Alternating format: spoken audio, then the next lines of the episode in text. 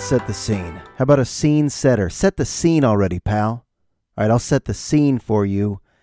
Uh, tired, irritable, cranky, straight up fatigue. In my sweats right now, whiny, almost whiny. Didn't sleep well. Didn't sleep well at all. Couldn't focus today. I even cried today. And I know on the last episode I said I never cry. Oh, I cried today. And I know on the last episode I started talking about death and different ways of viewing death to make it easier, which is weird that I just talked about that because right now I have an opportunity to analyze death, to feel a little closer to processing death because I had a friend die yesterday. I know I joke around a lot. So if you're waiting for a punchline, there's really no punchline. There's no way to candy coat that or soften it but my childhood friend Matt died yesterday. Matt was a good guy.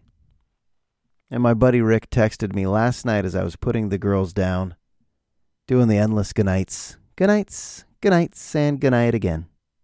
I looked at my phone and Rick just broke me the news through a text message. Said Matt died this morning. And I was like, no, mm-mm, can't process that. Straight shock. Straight shock. I said, Could I call you later? Could we try to process this one together? And when I say a childhood friend, I'm talking about earliest memories of a friend. Going back to kindergarten, age five. A friend from kindergarten all the way through elementary school, middle school, high school, although haven't seen the guy in about 15 years. The memories are endless. And it's still too surreal. Grief is weird. Grief is so weird because it'll sit on the back burner for a bit and you could go about your day for maybe an hour or two and then it just comes full throttle into your consciousness, comes to the surface of your thoughts. And today I was just like, no, no, this fucking sucks. For lack of a better description, this fucking sucks. And I don't really know any details. I'm not going to speculate. It's a mystery at this point. We're all 40, 41 years old, my group of friends. So obviously, way too young, way too young to start expecting this to become the norm where you get calls about this friend has passed or that friend has passed. So there's a certain level of shock permeating amongst people that knew him. And people that knew him really liked him. This was the coolest guy in our entire grade, and we had a good class. When I say we had a good class, pretty tight knit, a lot of love in the class of 99. And Matt was a natural born leader, as natural as any leader could be. And I used to tell him that throughout our lives. I told him that all the time. You could have been an incredible politician because for some reason your energy just attracts people. And I don't think he really understood because it was just so natural. It was just who he was. I remember vividly the first day of school of kindergarten when the bus stop picked him up. He was just so much bigger than the other kids. And this might sound like folklore. A lot of this might sound like I'm describing Paul Bunyan or just some superhuman mythical folk hero. Might sound like tall tales when I'm talking about Matt. But it's true. I remember the bus stop. I was already on the big yellow school bus and I looked out the window and there he was. And it seemed like he had a posse already. It seemed like he was 6'2, 220, had a flat top, was wearing a satin starter jacket, Minnesota Twins. This is kindergarten. That same jacket he gave me when I was in eighth grade, and it finally fit me. I loved his satin starter jacket, and he knew I liked it. So he finally gave it to me. So I think I entered kindergarten the size of a tadpole, a literal tadpole, and Matt showed up looking like he was the principal of the school, but we were in the same grade. It never felt like we were in the same grade. He had older sibling vibe. He kind of seemed like he had done that before. Oh, yeah, kindergarten? I mean, I guess I'll go through the motions again, but yeah, I've done it. Just adult mentality for a five year old. For a five year old, immediately, it always seemed like he had eight to 10 people always around him, just letting him set the tone. Hey, it's kickball today. And guess what? We played kickball. Yo, we're doing handball next week. Very declarative said, Yeah, I guess we are doing handball. Hey, tell your parents to start buying squeeze its. All right, we're doing squeeze its. They start puncturing Capri Suns from the bottom from now on. Okay, Matt, we'll puncture the Capri Sun from the bottom. And it wasn't bullying. It wasn't like so demanding. It was just people loved him. Loved this dude. Legend. Matt Brabo was an absolute legend in this little neighborhood I'm from and beyond. I guess anybody else that met him probably felt that energy. But he seemed to always know what kind of rap we should be listening to. Fellas, we're gathering in my driveway at 5 p.m. I got the new NWA. Bro, if you show up at my window, he had like a window that people would show up to. You go through the front gate of the house, and it was just him at the window. Rosie. He had nicknames for everybody. He definitely coined the term Rosie. J. Rosie. You ever heard Two Live Crew? I'm going to be playing that tape at 8 p.m. You show up. You show up at 8 p.m., I'll have a cigarette for you. I don't care that we're eight years old. I'll have a cigarette and we'll listen to some Two Live Crew. And I remember the logo on his tape parental advisory, explicit lyrics, and it just felt, oh, we're doing some bad shit. Matt was the catalyst of bad shit. 9, 10, 11, 12 years old. Rosie, I have a Coors Light. Here's a cigarette. We're going to watch Freddy Krueger. Really, Matt? Because I'm pretty sure that'll scare the shit out of me. Nah, we're watching A Nightmare on Elm Street. One, two, and three. Well, then could I sleep over? No. Then you're going to walk home. Mm, okay. Okay. Dude had a big heart. The whole family. Big hearts. They always took someone in. Someone from a less fortunate background always seemed to be living at their house. The fridge was always open. The mom was always cooking. The dad was always in his tidy whities, and Matt nicknamed him Saggy. I don't know why. Maybe it was because the tidy whities sagged, or maybe his whole body sagged, but it just seemed like the perfect nickname. When Matt would drop a nickname on someone, it just stuck for life. Hey, that's Rosie. That's Domer. That's Saggy. And people didn't question it. Okay, that's Rosie. That's Domer. And his dad is now Saggy. Always introduced me to new music. Mac Mall, Tony, Tony, Tony, the soundtrack to Mo Money, Rosie. We're listening to Mo Money. Okay. This is what I did all day. I just reminisced in my head about this guy. I started picturing him as a kid, and I started feeling for his parents right now. I mean, that level of empathy you can attempt to feel for a family suffering right now, that's like literal pain. This is a painful story that's going to impact a lot of people. He was loved by a lot of people. I didn't even mean for this to be like some big tribute to Matt Brabo, someone you probably don't know. He was a firefighter in a town called Lone. I just found all of this out. I have not been in touch with him in about 15, 16, 17 years. So my memories go back to when you develop memories. Group of friends going through the juvenile hall dumpster and finding a Playboy and that Playboy was sacred. This is a true story. And we would rotate each week who got the Playboy. And once it was my week, and Matt came over every single day. Every single day. It was my week with the Playboy magazine. And Matt showed up every day. Rosie, I miss the Playboy. Okay, okay, you could look at the Playboy too. We loved the Playboy. God, who would we have been in this day and age of accessible adult entertainment on your phone? Just Google it up. We had to go in a juvenile hall dumpster to find a torn up Playboy, and that was like treasure. Rotate who gets it each week. And if the Playboy was at Matt's, his house was not open that week.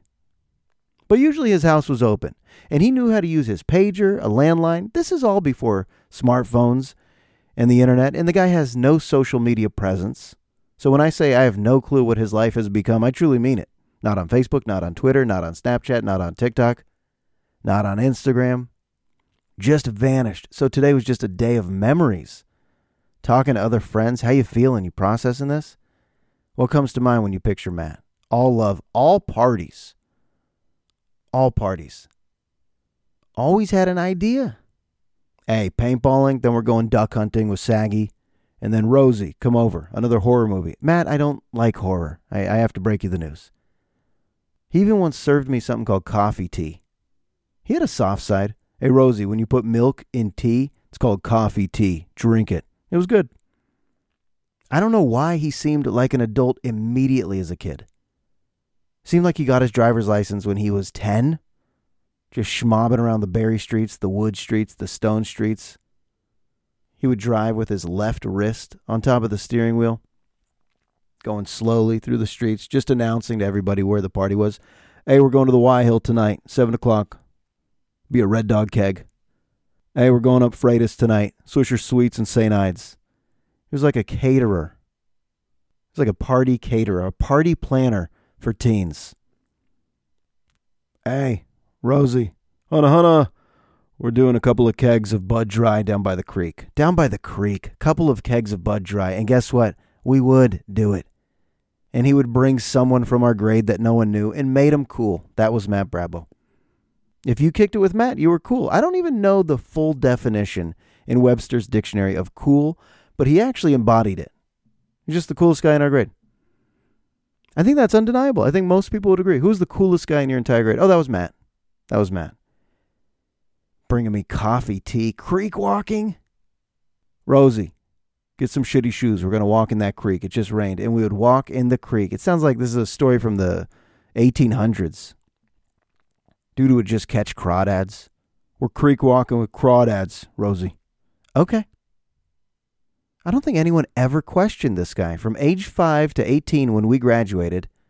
I don't think anyone ever questioned him. That was a trendsetter right there. That's a natural legend who could set the tone, bring that energy, bring that love, that positivity. And no matter how messed up people would get, he seemed to make sure everyone got home. Seriously, he was like a dad. So weird that he was in my grade. Mud football. We played mud football, go creek walking, and it seemed like he would go walk everyone home. Knock on the door, tell the parents how it went. Hey, Lou had a touchdown today and he fumbled in the end zone, so he's going to have to work on that. Hey, Mrs. Rosenberg, Josh had a few good runs today. Uh, you're going to have to do some laundry, though. He'd walk us all home with his Nerf Turbo. Hit up Rick's house, Brandon's house, Cree's house, Ryan's house, Lou's house. And slowly more people would be playing mud football, and slowly Matt would be walking them all back, talking to parents. He talked to parents like he was a parent. Hey, let's take the training wheels off of Rosie's bike. I think he's ready. Yeah, let's teach him how to tie a tie this week. And then I'd like him to start learning some Mac Mall lyrics. When he would laugh, one eye would shut. He slicked his hair back with gel, Dep gel. One best dressed. I think it's just because he had white jeans. No one else was rocking white jeans. It's going to seem like a very scattered episode. I'm just going to pause, think about the guy, and say whatever comes to mind. The night of my bar mitzvah, he took me aside and said, Rosie, hey, you remember my guinea pig? I lent that shit to Carl. They fucking ate it. I was like, what? He knew it would make me laugh. I think a lot of this sounds tongue in cheek. He wasn't that demanding. He just was always using that tone but he knew it made people laugh. He was the funniest dude. I was like, what? You lent your guinea pig to them? The family ate it, barbecued that motherfucker. I'm going to miss that guinea pig. And I was like, it's my bar mitzvah, Matt. It's funny to picture Matt in a synagogue watching me chant from the Torah. And then that night, he broke me the news about his guinea pig. And I was dying with laughter for days because he liked his guinea pig. In his bedroom, that was science class. He had all the rap tapes, but he also had a guinea pig, and he lent it to a friend, and the family thought he was lending them something to kill and eat. Even if that story wasn't true, it's pretty funny. Pretty funny thing to make up. Dude had an entourage, would always delegate responsibilities. Domer, pick up 30 people. Rick, pack the copy, pack the Skoal. Rosie, crack a joke. Bart, crack the window. I farted. Count, give me some creatine. about to lift. Pull the car over, Domer. I'm about to just curl in the street. Just curl some weights. Walker, turn up the Ray Luv. Turn up the Otis Redding. I once drove home down Miller Creek Road and saw him just driving golf balls into the hills. So much of this shit just sounds like Paul Bunyan, like I'm describing some folklore. Tall tales of Matt Brabo.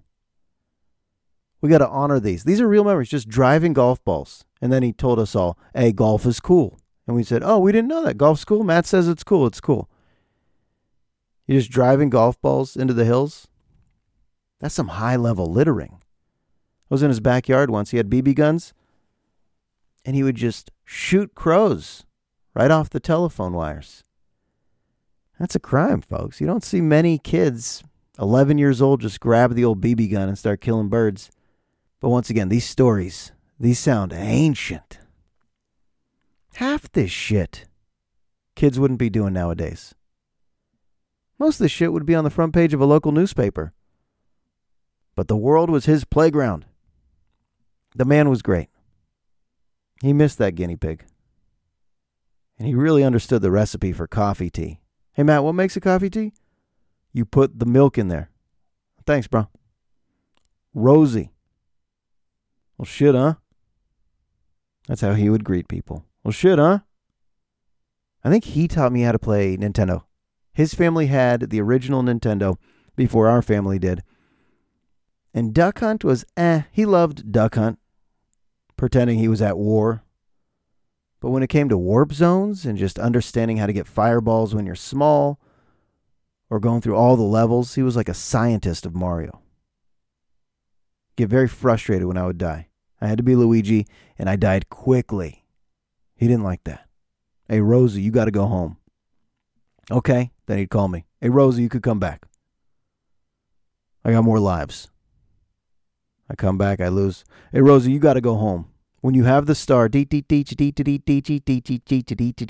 you have the star, you just run through everybody. You don't just stay still.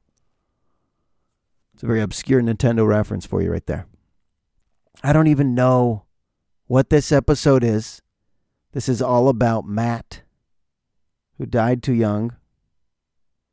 And I'm assuming there's going to be a memorial, a funeral, where I'm going to see so many people from so many different grades come out because he touched a lot of lives. And I hope to learn more about what his life became as an adult. I know he had a daughter. I know he had a wife. And I know his family must be grieving like crazy right now. And I know sometimes reminders like this cause us to look at our own mortality and say, all right, it's a finite amount of days. Live them up. Try to see the value in each breath. I know that's impossible. But what about this next breath? If you're listening right now, what about the value of your next breath? Focus on it right now. Let's have that mindful moment of being alive right now because it's a gift. I wish I still had that Minnesota Twins satin starter jacket. Why Minnesota Twins? Who knows? Did he know I'd eventually marry a woman from Minnesota? Yeah, I think he did. I think he knew everything. He kind of had Ice Cube's energy. I say he had a leader's mentality. He had Ice Cube's energy in Friday. If you watch the movie Friday, kind of laid back, but still the shot caller. He knew workers at the mall. I don't even know how he knew so many people. He would take the bus around. 12 year old just had to go to the city for some shit. Matt, did you just take the bus to the city? You had to handle some shit. What did you handle? It's insane that we were in the same grade. It sounds like I'm describing someone 30 years older than me. It always felt like he was 30 years older than me. But we were buddies. He was buddies with so many people. I feel like his family always had a litter of puppies, and he was always trying to sell one to me.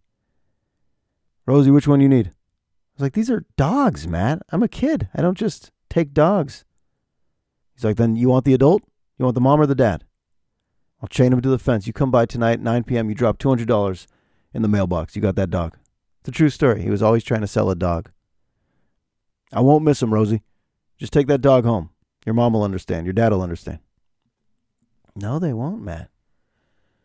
When the whole school hated me because I pushed uh, Kenny and Julie into the water at the Marin Lagoon, I mentioned that. Big regret. Wish I didn't do that. Hey, could I get that moment back? Could I press rewind? Well, no one talked to me at school. I think this is eighth grade. No one talked to me. Everyone pissed at me. It's a weird feeling. Except Matt. He came up to me and said, Hey, we got to find a way to clear your name, bro. I was like, What is that? What? What does that mean? Clear your name. He knew every hip hop term. It's like he studied Menace to Society. He studied Poetic Justice. He studied all inner city hip hop movies and would just adopt the vernacular. And if he said it, 20 other people would say it. It's tough to describe somebody that was so influential from age 5 to 18. Now, I'm not trying to describe like a godlike figure like he was just flawless, but there was something about this guy. And I was reading comments. Some people have posted about it on Facebook. Rest in peace. And all the comments are just like, what a hero. Like, what a great dude. What a legend. What a heart. People liked him. That's why I'm so pissed and sad and confused and processing all of this and just like all the emotions. If you've ever dealt with a friend dying, it's just senseless. I don't think I'll get to any of these bullet points that I actually wrote down. Uh, maybe one. I went into I went into a subway. How insignificant does this shit sound? After that whole intro about Matt to talk about Subway?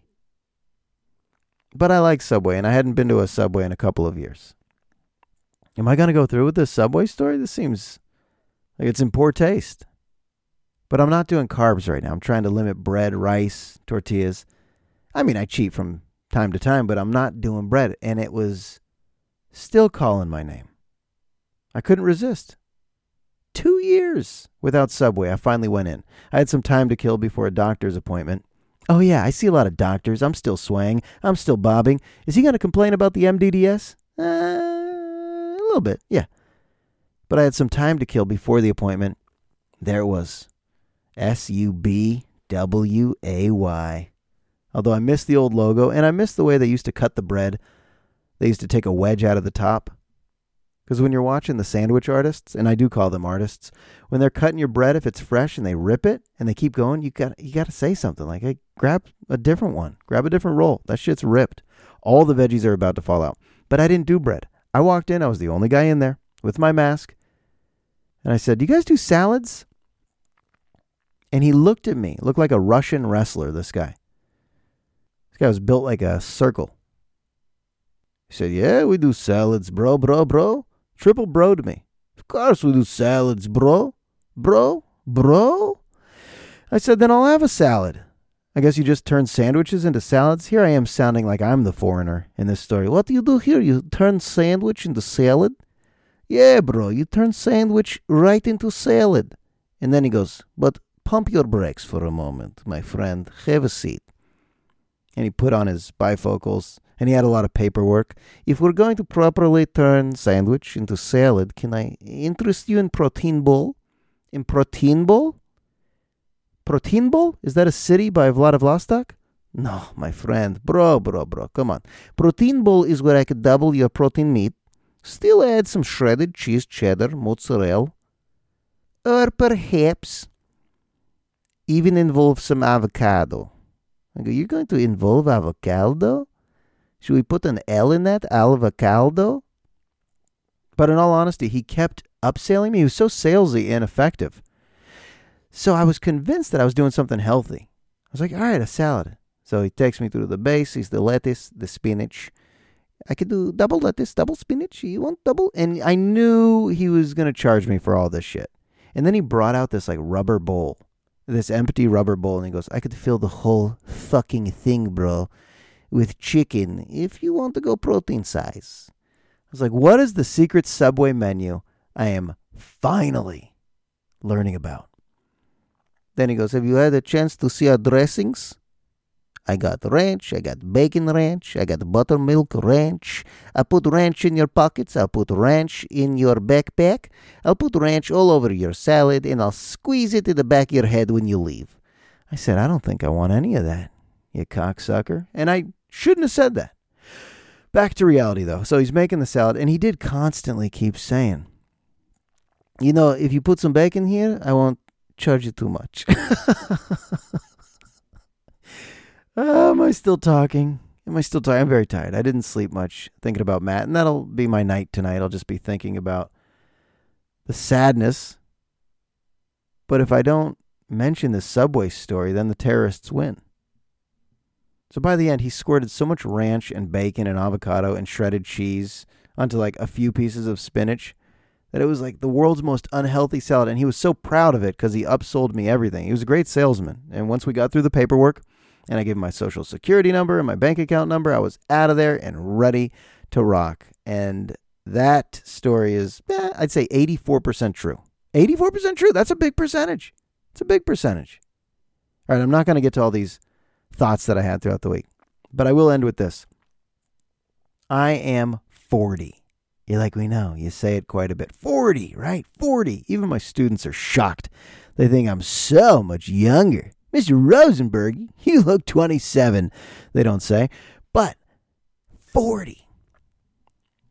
And I think the truth is, as we start to age, we don't feel like we are that number. People in their 70s right now, they don't look in the mirror and go, Yep.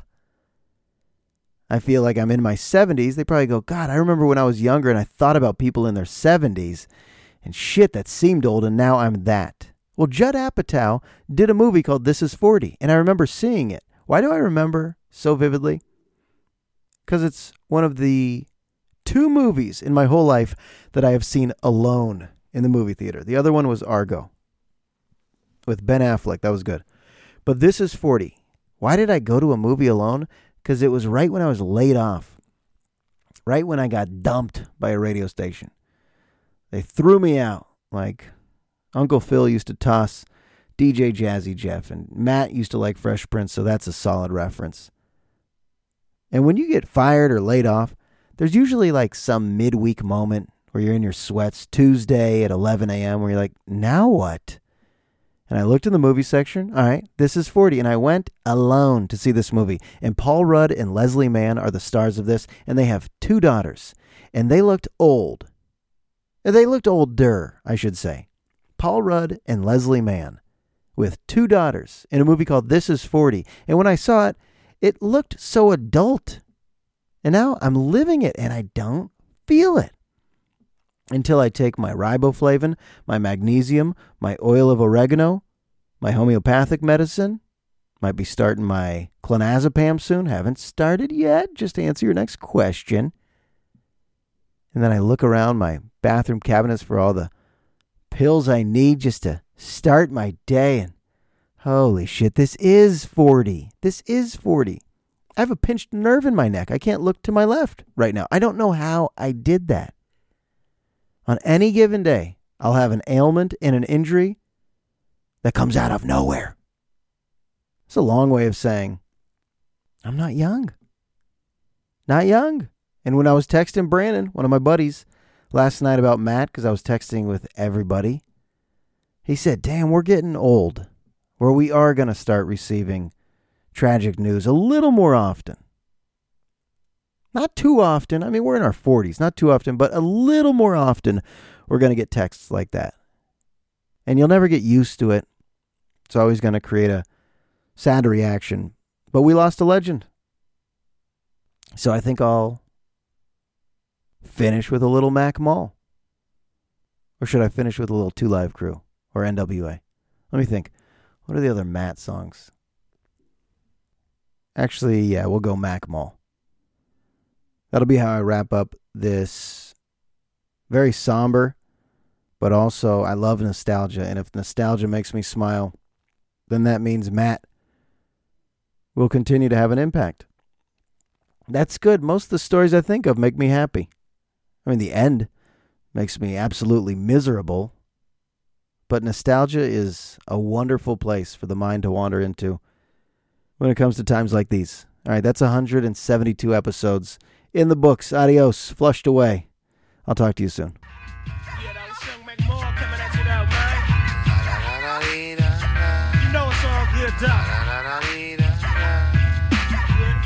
So, second on something like this. Dope shit. Kick that shit, man.